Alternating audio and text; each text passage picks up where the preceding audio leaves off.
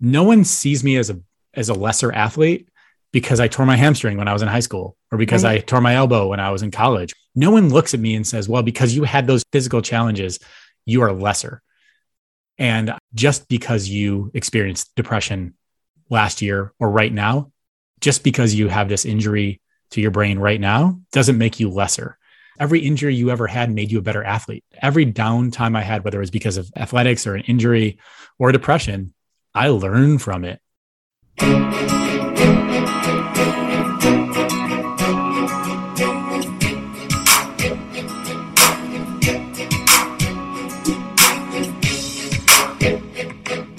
Welcome to United Conversations for Student Athletes, a Hilinski's Hope powered podcast supporting the mental health of student athletes.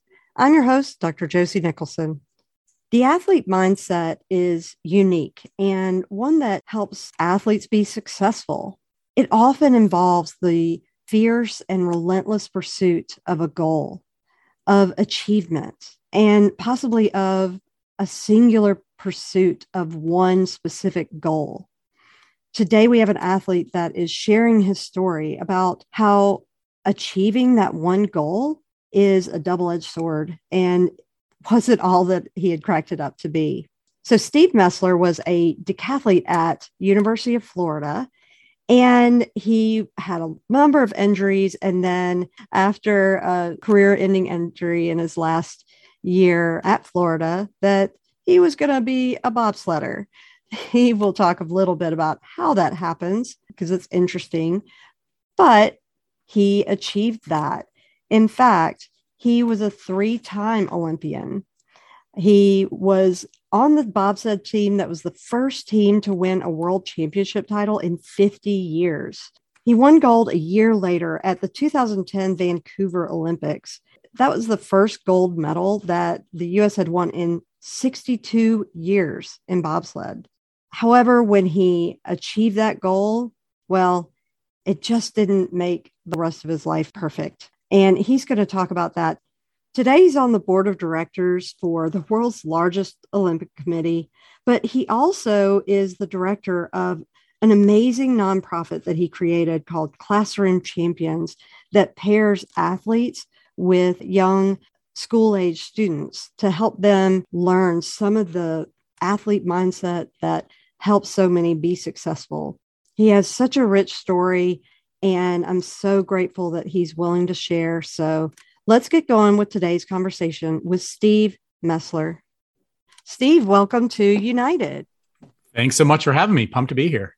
Yeah, I'm excited to uh, to have you here and to meet you. You were teammates with uh, one of my very close friends, Jamie Jenkins, down at Florida. You know, we go Gators. Yes such a small world. Totally. It really, I mean, the sports world is so small. It for better, really, for better or for worse. Absolutely. And and you've been around it for a minute, as they a say. A little bit. A little bit without I mean, luckily we're on a you know an audio podcast, so my gray hairs don't come through. right. Right. Me too. Me too. But yeah, so that was early 2000s. It was 90s. Were, it was 90s. 90s. 96 to 2000. I graduated graduated uh, with honors in 2000 December of 2000 from Florida. Wow. And you were you had an injury towards the end of your I mean that would be an understatement to say that I had yeah. an injury. I was uh, I was national champion in high school. Mm-hmm. Uh, went to Florida, you know, wanted to go to wanted to go where the big fish swim. Mm-hmm. And um, and then I was hurt every single year. Every mm-hmm. single year. I was ankle, ankle, ankle, and then uh, got creative and got my elbow my fourth year um, of eligibility down there and, and had to have Tommy John surgery at the end of my career. Oh gosh. And that's a tough one oh, it was brutal. It was terrible. It was really, I mean, yeah, the, the rehab on that thing is awful for all those pitchers out there and javelin throwers out there. Yeah. But you didn't want your athletic career to be over. By that, I mean competing at a, an elite level. Correct. I, you know, it's probably a lot of student athletes out there will, will, will, you know, identify with this, which is I still remember to this day, I was sitting on my couch in Gainesville. It was August of 2000. I was about two days out of Tommy John surgery, so still on some pretty heavy medication, which I blame the medication for my career, for my decade long career in bobsled that followed it. oh, and I was sitting there and I was thinking, you know, well, I guess this is it. I guess I was national champion in high school and I like was having these flashbacks to blowing my ankle out at the SEC championship meet in my freshman year and then same thing sophomore year same thing junior year and then you know breaking you know busting my elbow in half you know tearing my ulnar collateral ligament my senior year. And i was sitting there i'm like well i, I get clearly sport is done. Mm. clearly this is it. And i was just like i don't want to think that i peaked when i was 17 years old. Yeah. I just can't i can't imagine walking around the rest of my life thinking that that was the time when i was at my best athletically was when i was 17 and i had all these hopes and dreams. Like that's just isn't yeah. going to sit well with me and i had a guy named jerry clayton who's now down at lsu um, who left my junior year in college to go to auburn um, and jerry had this guy named rob olson who made the 1998 olympic bobsled team after having been a track athlete under Jerry at in Texas.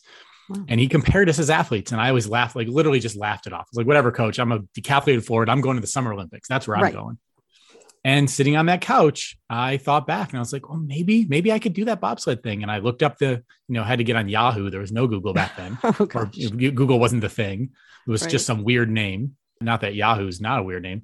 Um, right. And I found the USOC, US Olympic Committee. I emailed them and you know pecked away with my left arm my bad arm and said i'm this big this strong as fast can i do this and if i can like let me know and wow. i got an email back the next day and i started training and my mom was not a happy camper my good jewish mom was like go get a job it's like i want to go do this thing um, and i started training and i realized that if i was going to do this uh, i was going to have to change the way i looked at sport and looked at the mm. world and looked at myself but i realized as i was sitting on the couch i realized well i couldn't i didn't get it done when I was at Florida. And I had this huge support staff that their jobs were to help me be successful in sport and in school. And I didn't. I was successful in school, but I wasn't successful in sport. How was I going to go do this competing against men who are looking, you know, pursuing their dreams with their families? And it came down to I just had to do things differently. It had I had to look and say the way I was doing things, I thought I was doing things pretty well and pretty right well, if that didn't work for me, I was going to have to change things. And one of those things for me was injuries and how I dealt with injuries, clearly. And I had actually been banned from the training room in the middle of my senior year. Two weeks before I blew my elbow out, I'd been banned from the training room because I was going there too much.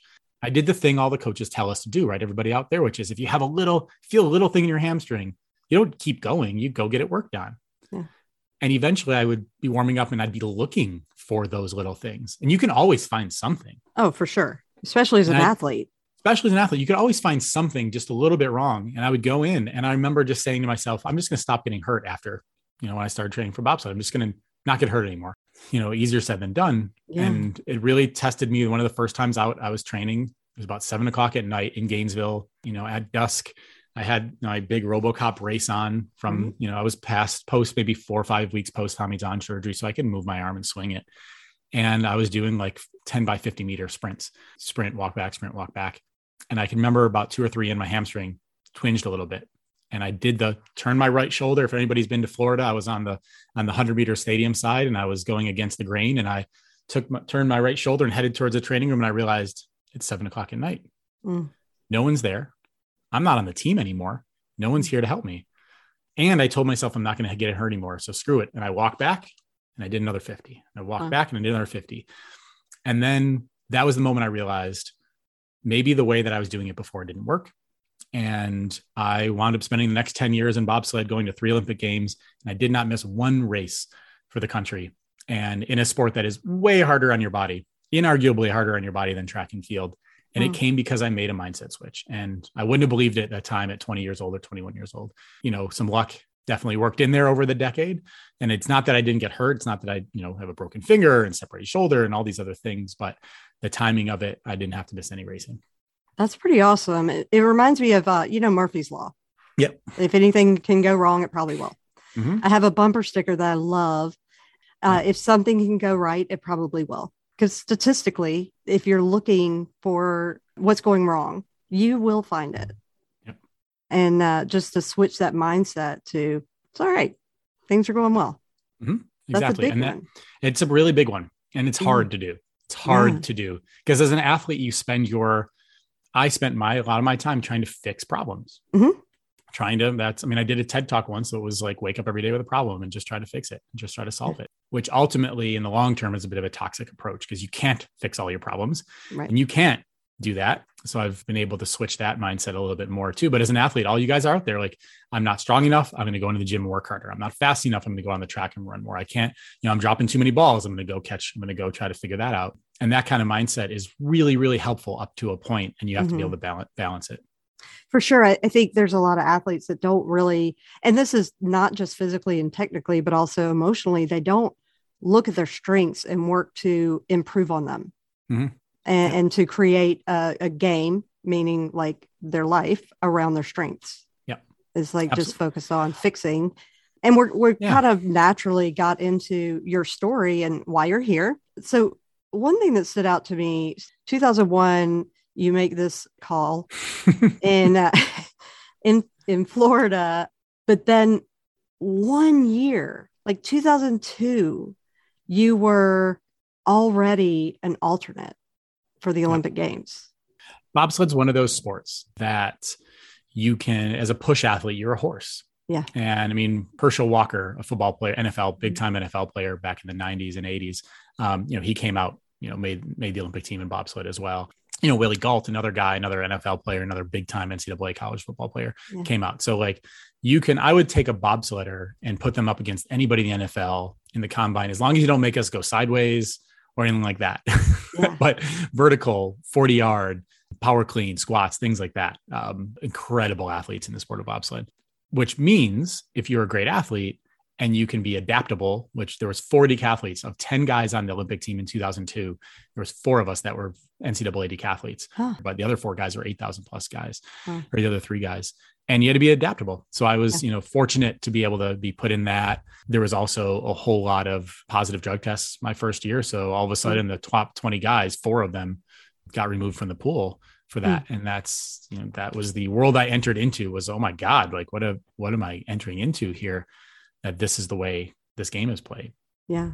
Well, the, the other difference from track and field to bobsled is there's a lot more adrenaline with yeah. the, the bobsled for those of you out there who who you know aren't bobsled aficionado, aficionados, I mean, our job is to become big, strong, fast horses mm-hmm. who are, and you got to be big. You can't be 180 pounds. You got to be heavy because if the weight's not on you, it's in the sled because there's a it's gravity. So you need there's a, a maximum weight of 630 kilos, so like 1400 ish pounds, um, and then a minimum weight for the sled. So the guys have to thick, you know, squeeze into that that gap there so you are i was you know at my peak like 215 pounds. I could run a like a low fours 40 and then you're pushing this hundreds of pounds of sled jumping in with four other guys. And then you're sliding down european mountains going 90 miles an hour and doing it every day. Like it's yeah. it's intense. And you're your own pit crew as well. So it's really blue collar uh, mm-hmm. because these sleds are so big it takes the size guy you are when you're a bobsledder, the size woman you are when you're a bobsledder to move these things. Yeah. So you can't just have a mechanic who is a 100, you know, Frank, our, our mechanic was 150 pound old Italian guy. Like he couldn't lift the sled by himself. So we also had to do all of that. So it was a very hands on, hands on career as opposed to track and field, where all the track athletes out there, you know, can you imagine warming up in a parking lot with ice and snow all over it? Eh, we wouldn't yeah. do anything if it was unless it was perfect grass or track. Mm-hmm. We're not warming up on a parking lot. And right. yet in Bob's yet in bobsled, you're at the top of a mountain. And if you have a fresh asphalt, you are very, very happy. Nice. So you have this uh realization you don't want to have peaked at 17. You yeah. have ambition to um, achieve.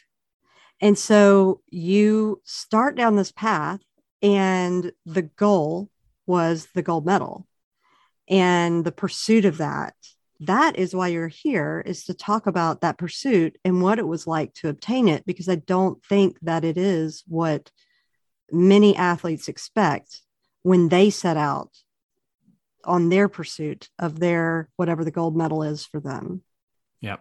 No it, it is. It's a um, i mean the goal was making the olympics. Mm-hmm. and then just like anything else any other competitive soul out there as soon as you hit your goal you kind of take it for granted because if you could do it of, of course how hard could it be and we all have that like you know everybody out there i'm positive 99% of the student athletes that are listening right now your guys goal was likely to compete in the ncaa right. Hmm.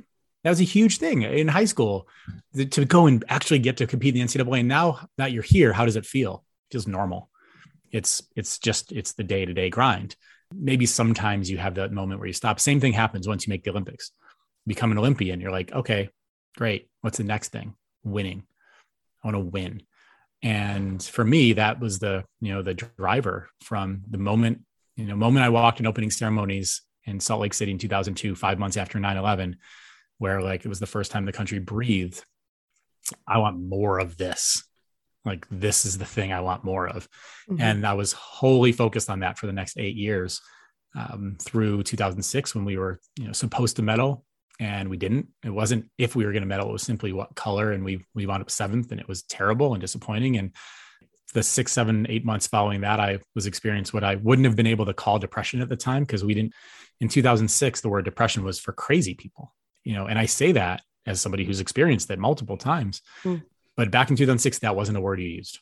No, no way. You certainly would not say it within a sport context because in a sport like bobsled, like I said, I made the Olympic team right away. Think about all the guys that I jumped the line on. Yeah. It wasn't that there was only 10 people and I got into the 10th spot. I jumped the line ahead of guys that would have been doing it for a decade, wow. which means your job was there was always people breathing down your throat and right. there was always there. So vulnerability was a negative. Hmm. You couldn't get hurt, you couldn't get sick, anything like that, because one day not in a sled means somebody else jumping in that sled. If they go faster than you went last week, you're replaced. So vulnerability was pushed to the side and was buried deep down. And so certainly talking to, you know, admitting something like depression back then was not remotely, you know, that was seen as weakness back then, as mm-hmm. opposed to today, where we're finally living in a world where, you know, I um, jumping the shark a little bit ahead of out yeah. of the out of the journey story, but yeah. which is in essence what I realized when I went through like my pretty deep dark depression days in t- 2019, which is this is like an injury. My brain was injured. I couldn't make decisions. I live in a cognitive world now, running an organization and sitting on a board for the Olympic Committee, and that injury to my brain stopped me from being able to make decisions. It stopped me being able to make good decisions, any decisions. And once I recognized that that's what it was, I realized well, if I had an injury in track, I would have a massage therapist and an acupuncturist, and I have other things. And, and I did that in bobsled as well. So for me, being able to destigmatize it for myself was the single most important part. Right. And I'm so glad you did. I'm so um, glad I did too. well, and and I think, you know, being able to speak to that encourages others always, you know, that's breaking down the stigma, right? Yep. And it's interesting because you came in seventh at the Olympics yeah. And it's terribly disappointing, which, you know, the goal was to make it to the Olympics, but you had that goal. The goal just, the bar just moves, you know. Yeah. And the other thing I'm aware of that was, that's a really good point is once you get somewhere, say, like, oh, I want to, you know, run in college, yeah. you are surrounded by people that are NCAA athletes. You're surrounded by people who are Olympians, whereas the average person maybe meets one Olympian in their lifetime or or two, you know? Yeah. And then so all of a sudden when you're surrounded by it, it's like, well, everybody yep. is, you know, this is yep. common, even though it's not, but your world is filled with it. So yep. the bar has to raise because you want to be special in that. And that's the, you know, anybody who's ever accomplished anything in this world lives and has that mindset. Right. So like don't shed that mindset. Like right. the bar always moves because that's how the world moves forward.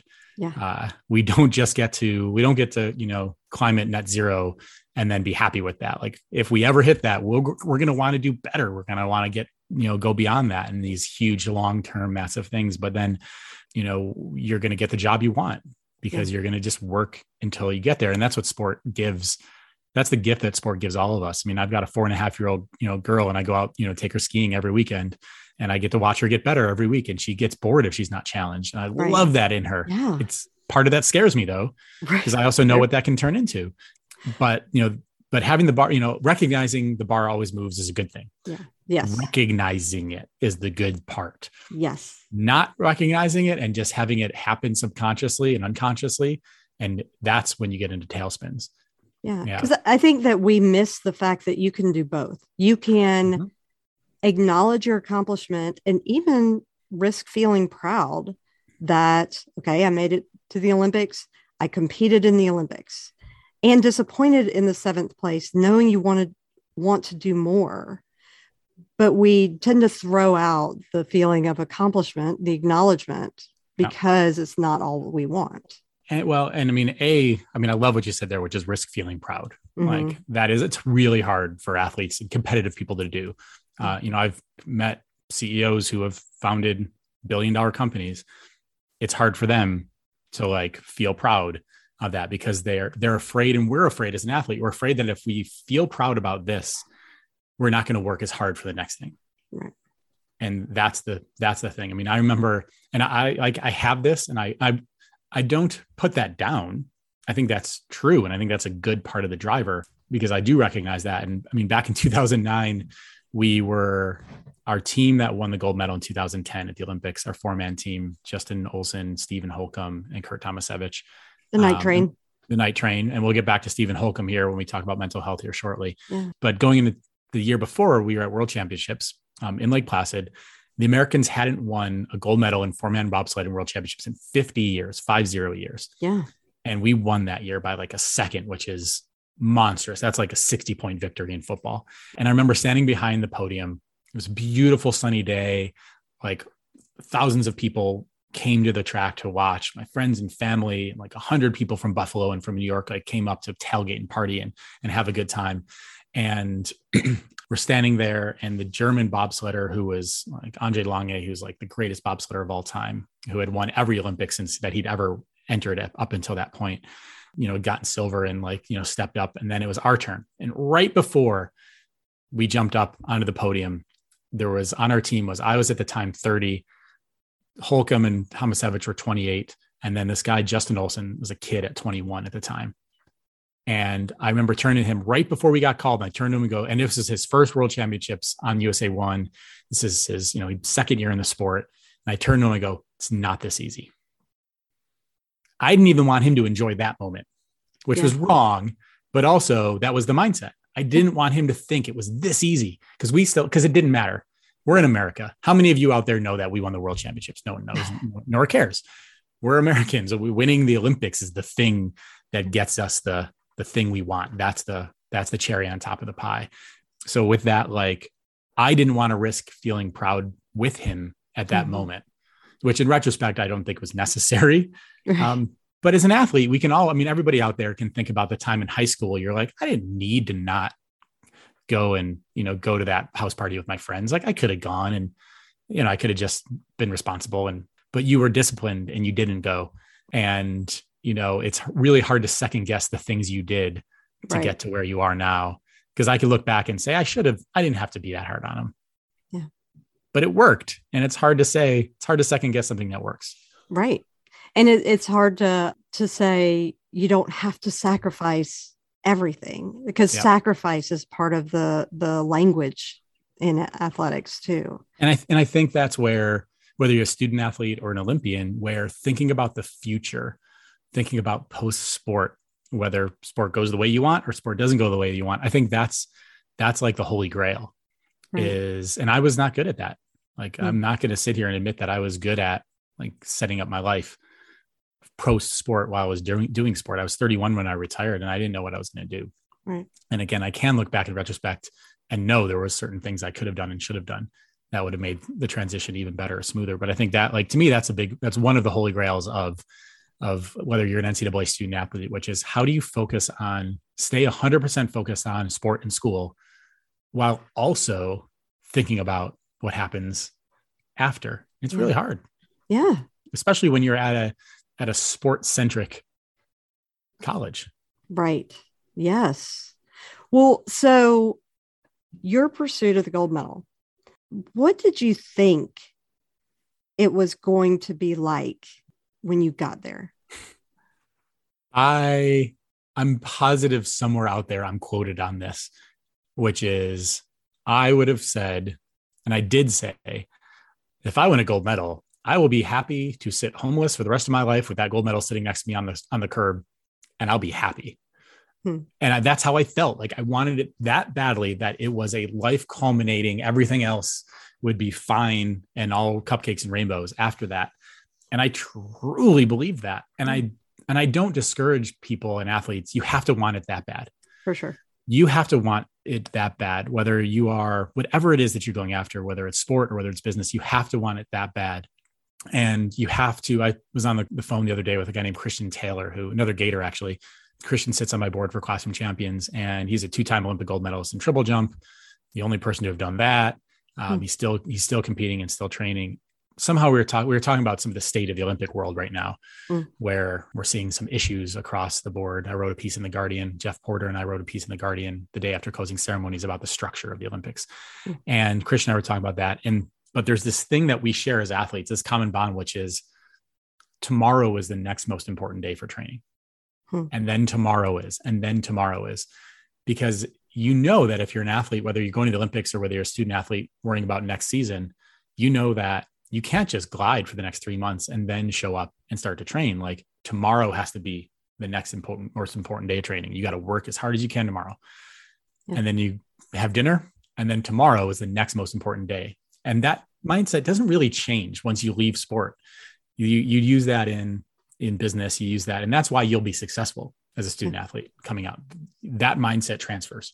Mm-hmm. And that's the thing I want to hire um, we hire a lot. Classroom Champions is filled with this. Classroom Champions is a nonprofit that I had started when I was still competing. That now is a team of about 15 to 20 people and and works with millions of kids across North America. And um, we hire tons of of athletes because that's the mentality that we want to have. But it's also the mentality that will, if you're not conscious of it and you're not able to like recognize it, it will cause significant mental health issues yeah. because every day can't be the most important day. Right. So, what was that like once you got that medal? About three weeks later, I was thinking about what I was going to do again mm. next. It was nice. It was relieving because I was able to say, What am I going to do? But at the same time, it was actually, there was a relieving part of it because you could have gone back five years and asked me, you know, what will you be doing on Tuesday, two years from now? I'd be like, I'll be training.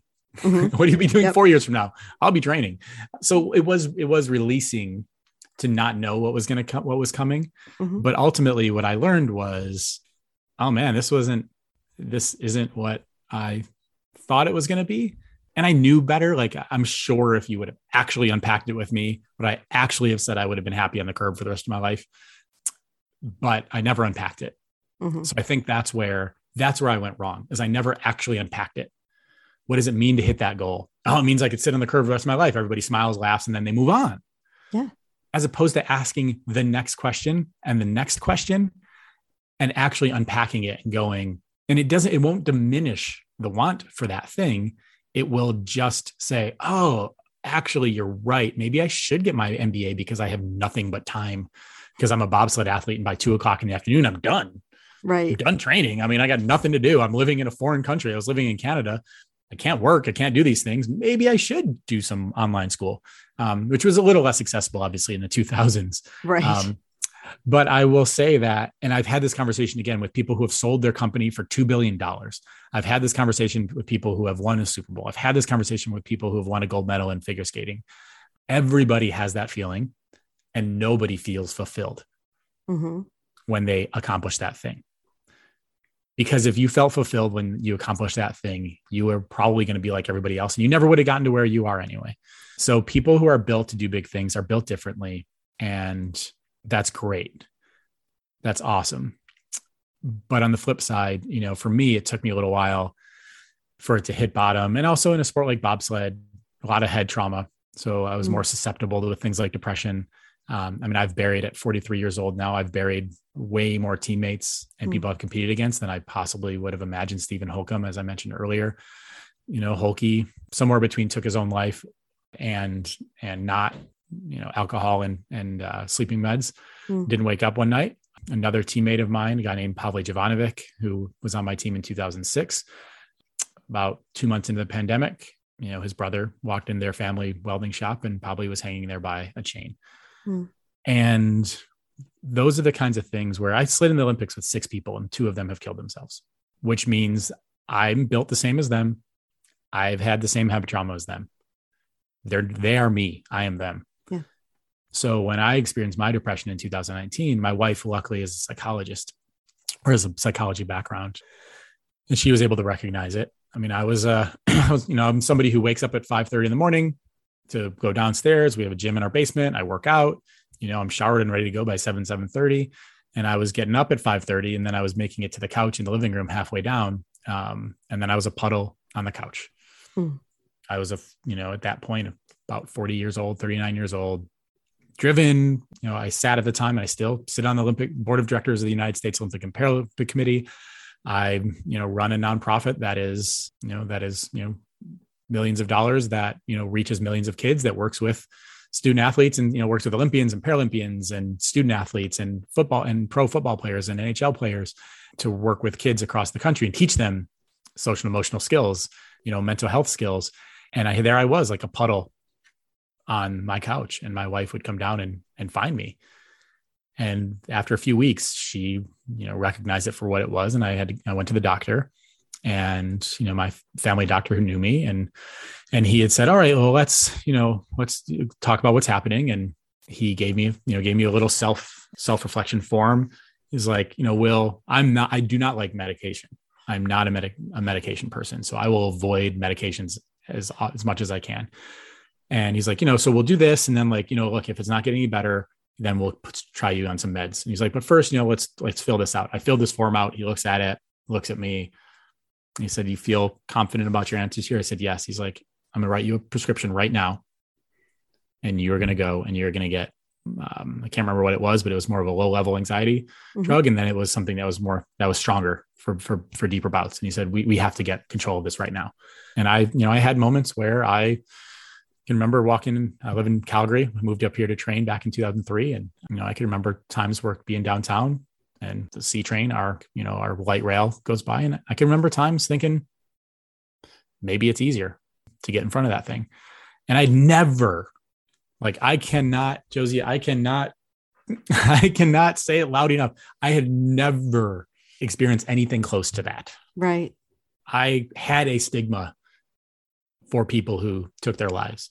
I had a stigma for people who like couldn't get off the couch and like just couldn't do it because I was an athlete and I just did it. Right. It's game. It's game time. It's one mm-hmm. o'clock. It doesn't matter what's happening. The race starts at one. Or how you feel. How you feel doesn't matter. No. Don't be sick. Don't be hurt. It's one o'clock. It's race day. Go. Period. I mean, I can remember Justin Olsen, the kid on the team, Olympic year. Um, we're sitting in Innsbruck, Austria, and he had had he'd been having a bit of a hamstring issue, and he sat down. It was race day. It was four man race day, and he sat down across from me at breakfast. I was like, "How you doing?" He's like, "Oh, you know, that's my hamstrings hurting a little bit." And I was like, "You racing today?" He's like, "Yeah." I was like, "How you doing?" He's like, "Oh, you know, my hamstrings a little bit." How you doing? You racing today? Yeah. How you doing? I'm good, mess. Yep. It didn't matter. I didn't care. There was yep. zero empathy, zero empathy. Fast forward, and upside down. Mm. An upside down experience for me. So, like, I'm saying this not as somebody who was like, who was call it touchy feely, call it right. whatever you want, whatever stigma term you want to say. Mm-hmm. I was not that. And when you experience something, it, you know, it's unfortunate for me that I had to experience it to understand it and to mm-hmm. empathize with it and be able to figure out how to help other people. But once I navigated and figured out how to experience it, and I was able to connect it to a physical thing, and I realized my brain's not working and it's mm-hmm. it's broken right now. And I've had other people push back, "Oh, my brain's not broken." That helped me. Yes, that worked for me. Mm-hmm. And I think that's the most important thing when I when I work with a lot of athletes now who who experience these things in the midst of competing and training. And there's research, there's talking to people, but you have to find the way that connects it in your brain to do the things you need to do to get out of it. Absolutely. Yes. Well, and I'm just struck by so much in your story and, and how it's so similar. There's an identity theme, right? Yeah. So yep. you were in pursuit of this thing. And one thing I'll mention too is, is I found that when people struggle with that kind of empathy, when it does happen to them, it's very difficult to have empathy for yourself. Yes. that is yeah, so absolutely. And that's the worst spiral that you right. get into. I was, uh, you know, I went into after bobsled. So post bobsled, post winning gold medal, I like did motivational speaking and I like actually like I had on my business card said motivational speaker and consultant. I had no idea what consultant meant at the time. But I had somebody, a guy named Mark Fitzgerald, who's now the, the CEO of Petronas uh, here in Canada. And he saw a consultant on my card and we went to lunch and I and did it. And all of a sudden I was into consulting. It was the best experience for me. At 31, I was entering the workforce. Going into consulting was a fantastic way to have a really steep learning curve and uh, you know got into and really understood you know emotional intelligence and eq and mbti myers-briggs mbti it was the first time i'd ever experienced those things and we did a, a colors in a circle one where it was an eq test and on there i like the two different kinds of empathy i scored about as low as you possibly could get mm-hmm. and you know what for me it was validating I was like, oh, okay. Like I'm low empathy. And what happened was the problem with it was is it made it okay for me to have low empathy. Mm. well, this is just who I am. Right. And you it's know, made me successful. It made me it's made me successful. Lack of vulnerability, lack of empathy has made me successful. So clearly that's the thing that will make me successful moving forward, since that's the thing that made me successful moving back, you know, in the past. That lack of empathy and lack of vulnerability is one of those things that may or may not be good for you in sport, but is definitely toxic for you out of sport. Some things transfer really easily, like that drive, like that mindset. Some things transfer okay, and some things transfer very poorly. That was one. But for me, it was, and this is, I think, the trap a lot of people, especially younger people, fall into when they take those kinds of personality tests and assessments, mm-hmm. which is, well, hey, look, don't ask me. I'm the guy with low empathy. Like, right. I don't care. I don't care. I'm the guy with low empathy. Right. And I used it as a crutch until I stopped and said, hold on, that should be like my right leg is weak and I just need to get my right leg stronger as opposed to I'm just going to climb the ladder on my left leg because my right leg's weak. That's what it's saying. Right. So using those things, and I'm sure I would assume that in student athlete world, those kinds of personality tests and things are used a little bit more broader. And and if they're not, get take them, find them, because do that and then use it for the exact same thing you use your testing for, which is here are my strengths. I'm going to play to those, but here are my weaknesses and I'm going to work on those. Mm-hmm. So it took me about a year to, to gain that. Um, and I practiced it just like an athlete. I practiced it. I practiced it by not just going at the grocery store and you know saying hi to the person checking me out to the clerk. I would ask two more questions. That was mm. me practicing my empathy. Yeah. I would practice caring about how their day was. Right. And eventually I became, began to care how their day was. And I did that consciously to teach myself to train. I would open up emails with, I just want to get to the point in an email. Right. I don't care how somebody's day is. Yeah. But I've learned that I, I need to care and I want to care. And, and I've opened my emails differently consciously. So, however, when it came to you, years later, you defaulted yeah to that that familiar behavior of uh, or thinking of mm. what's wrong with you just get off the couch yeah and why are you thinking this way or you know and, and there's a, a theme of identity too like you had been this pursuit like i am this person who is training for this goal yeah and then you get the goal and you lose that identity yeah that's so hard such a grief thing. It, it, it is. And I think that it works both ways, whether you do or don't accomplish the goal. Mm-hmm. And I mm-hmm. think that is one of the biggest takeaways for all of us out there, which is trust me, the feeling a year later after you win or don't win is actually the same. And mm-hmm. here's how I, here's how I know that. Another vivid, sad example. And I mentioned Pavle Jovanovic, who um, commit, who committed suicide well, Pavle was on our 2006 team with me, um, slid in the sled, got seventh place, and then lost the spot a couple years later and wasn't on our gold medal team. So he mm. didn't get his goal. A decade, you know, decade and a half later, succumbed to mental health. Jeret Speedy Peterson, who was a freestyle aerialist. Well, Speedy was on all three Olympic teams with me 02, 06, and 10. And Speedy got a silver medal in, in Vancouver in 2010. A year later, in the summer of 2011, Speedy called the police in Park City and let them know where they could find his body. And he went out and killed himself between Park City and Salt Lake. Mm. So it can't be whether you won or lost. That's the thing that causes those issues. So what must what what must it be? It made me like really start to explore when Pavle um, passed away, it really made me stop and go, okay, like this is both ends of the spectrum now. Like Right. what what can it be? And what it is is what you said there, which is it's actually the loss of the identity. It's loss of the thing.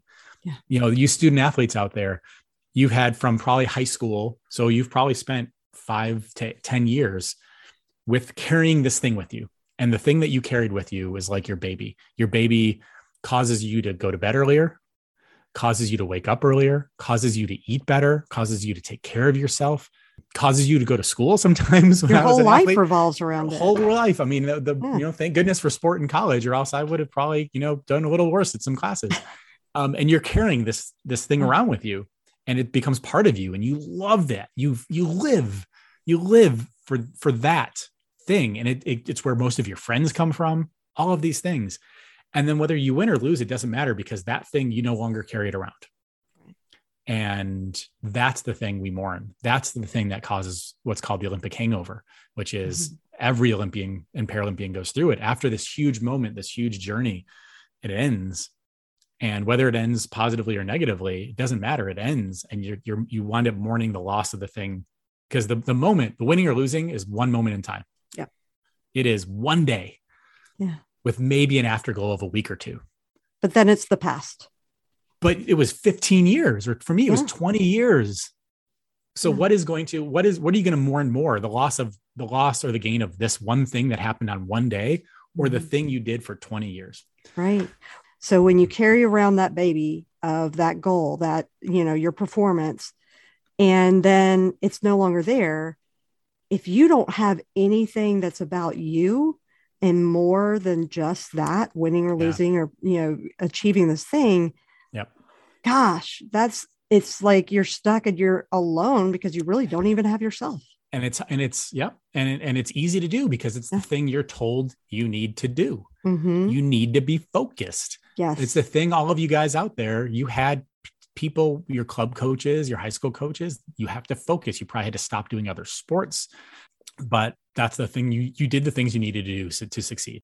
But I think, and that's where Classroom Champions has come from and worked with so many, you know, over 300 Olympians and Paralympians and NCAA student athletes and, and NFL and NHL players, where I recognized what we were, what you were saying earlier, which is like all of my friends were Olympians, and it was awesome. It was like the thing my sister and I uh, would have dreamt about. My sister was a few years younger than me. She did, we did Junior Olympics track running, you know, growing up.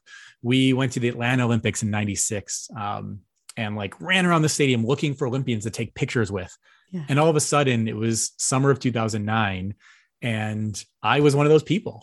I Hmm. was a two-time Olympian going to my third Olympics. I was the favored person. I was going to be all over NBC. My sister at the time was getting her PhD in education and had been a teacher. My degree was in phys ed and health, and I was a teacher, and our parents were teachers. And we thought, I was like, you know, I really want to do something. I have one more year left. I knew I was going to retire. I really want to do something with it- my career, and I'm tired of school visits. I'm tired of school visits. You go Mhm. in, I give a talk. These kids don't know who I am. I'm not famous. Um, they're told they should be excited because I'm an Olympian or I'm a Gator or whatever it is. They don't know me. I give them a talk and I leave. And maybe like, you know, if you went back 30 days later, maybe they remember they got out of math class someday.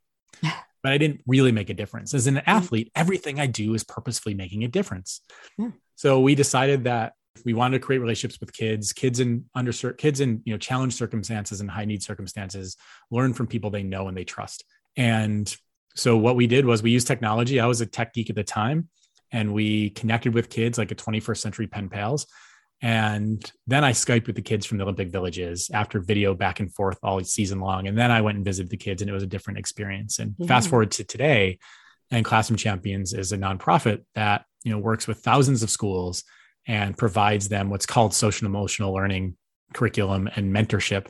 And we work with athletes and we give them a way to give back in a way that is consistent, doesn't interfere with training because we use technology to do it.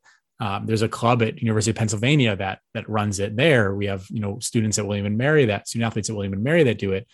And for these student athletes and these athletes, it's amazing. They get to be part of something that is beyond themselves, Mhm. But they're not just like putting their name on it to be like a poster child. They're Right. not just going and doing one thing. Like they're actually teaching kids how to set goals, the X's and O's of goal setting, persevering, you know perseverance community how we as athletes think about these things we open up a gateway between schools and athletes and now schools use this as a curriculum uh, and we see actually like incredible things happen attendance goes up uh, and attendance is more in middle school attendance is more predictable of high school graduation than test scores are. Wow. And we see attendance going up because these athletes help create a community and kids want to be there when they're doing classroom champion stuff during the school day. Uh, we work with kindergarten through eighth grade. And our athletes who do this, whether they're the student athletes who, who do it or, or our Olympians or our NFL players, all of them, 100% of them say that it helps them through downtimes.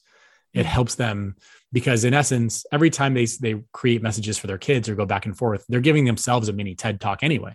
They're yeah. reminding themselves why they do these things and then they're actually seeing kids in in challenge circumstances like do these things in class and the teachers post it on our internal network so for all of you out there go to classroomchampions.org fill out a contact form and message and if you want to bring it to your schools where we work with schools and students student athletes to bring this to their to their athletic departments um, and their schools and it's um, and it's amazing for the community but again it's really amazing for the athletes as well well and being of service is a massive way to boost your mental health yeah an incredible amount of amazing new research is showing that.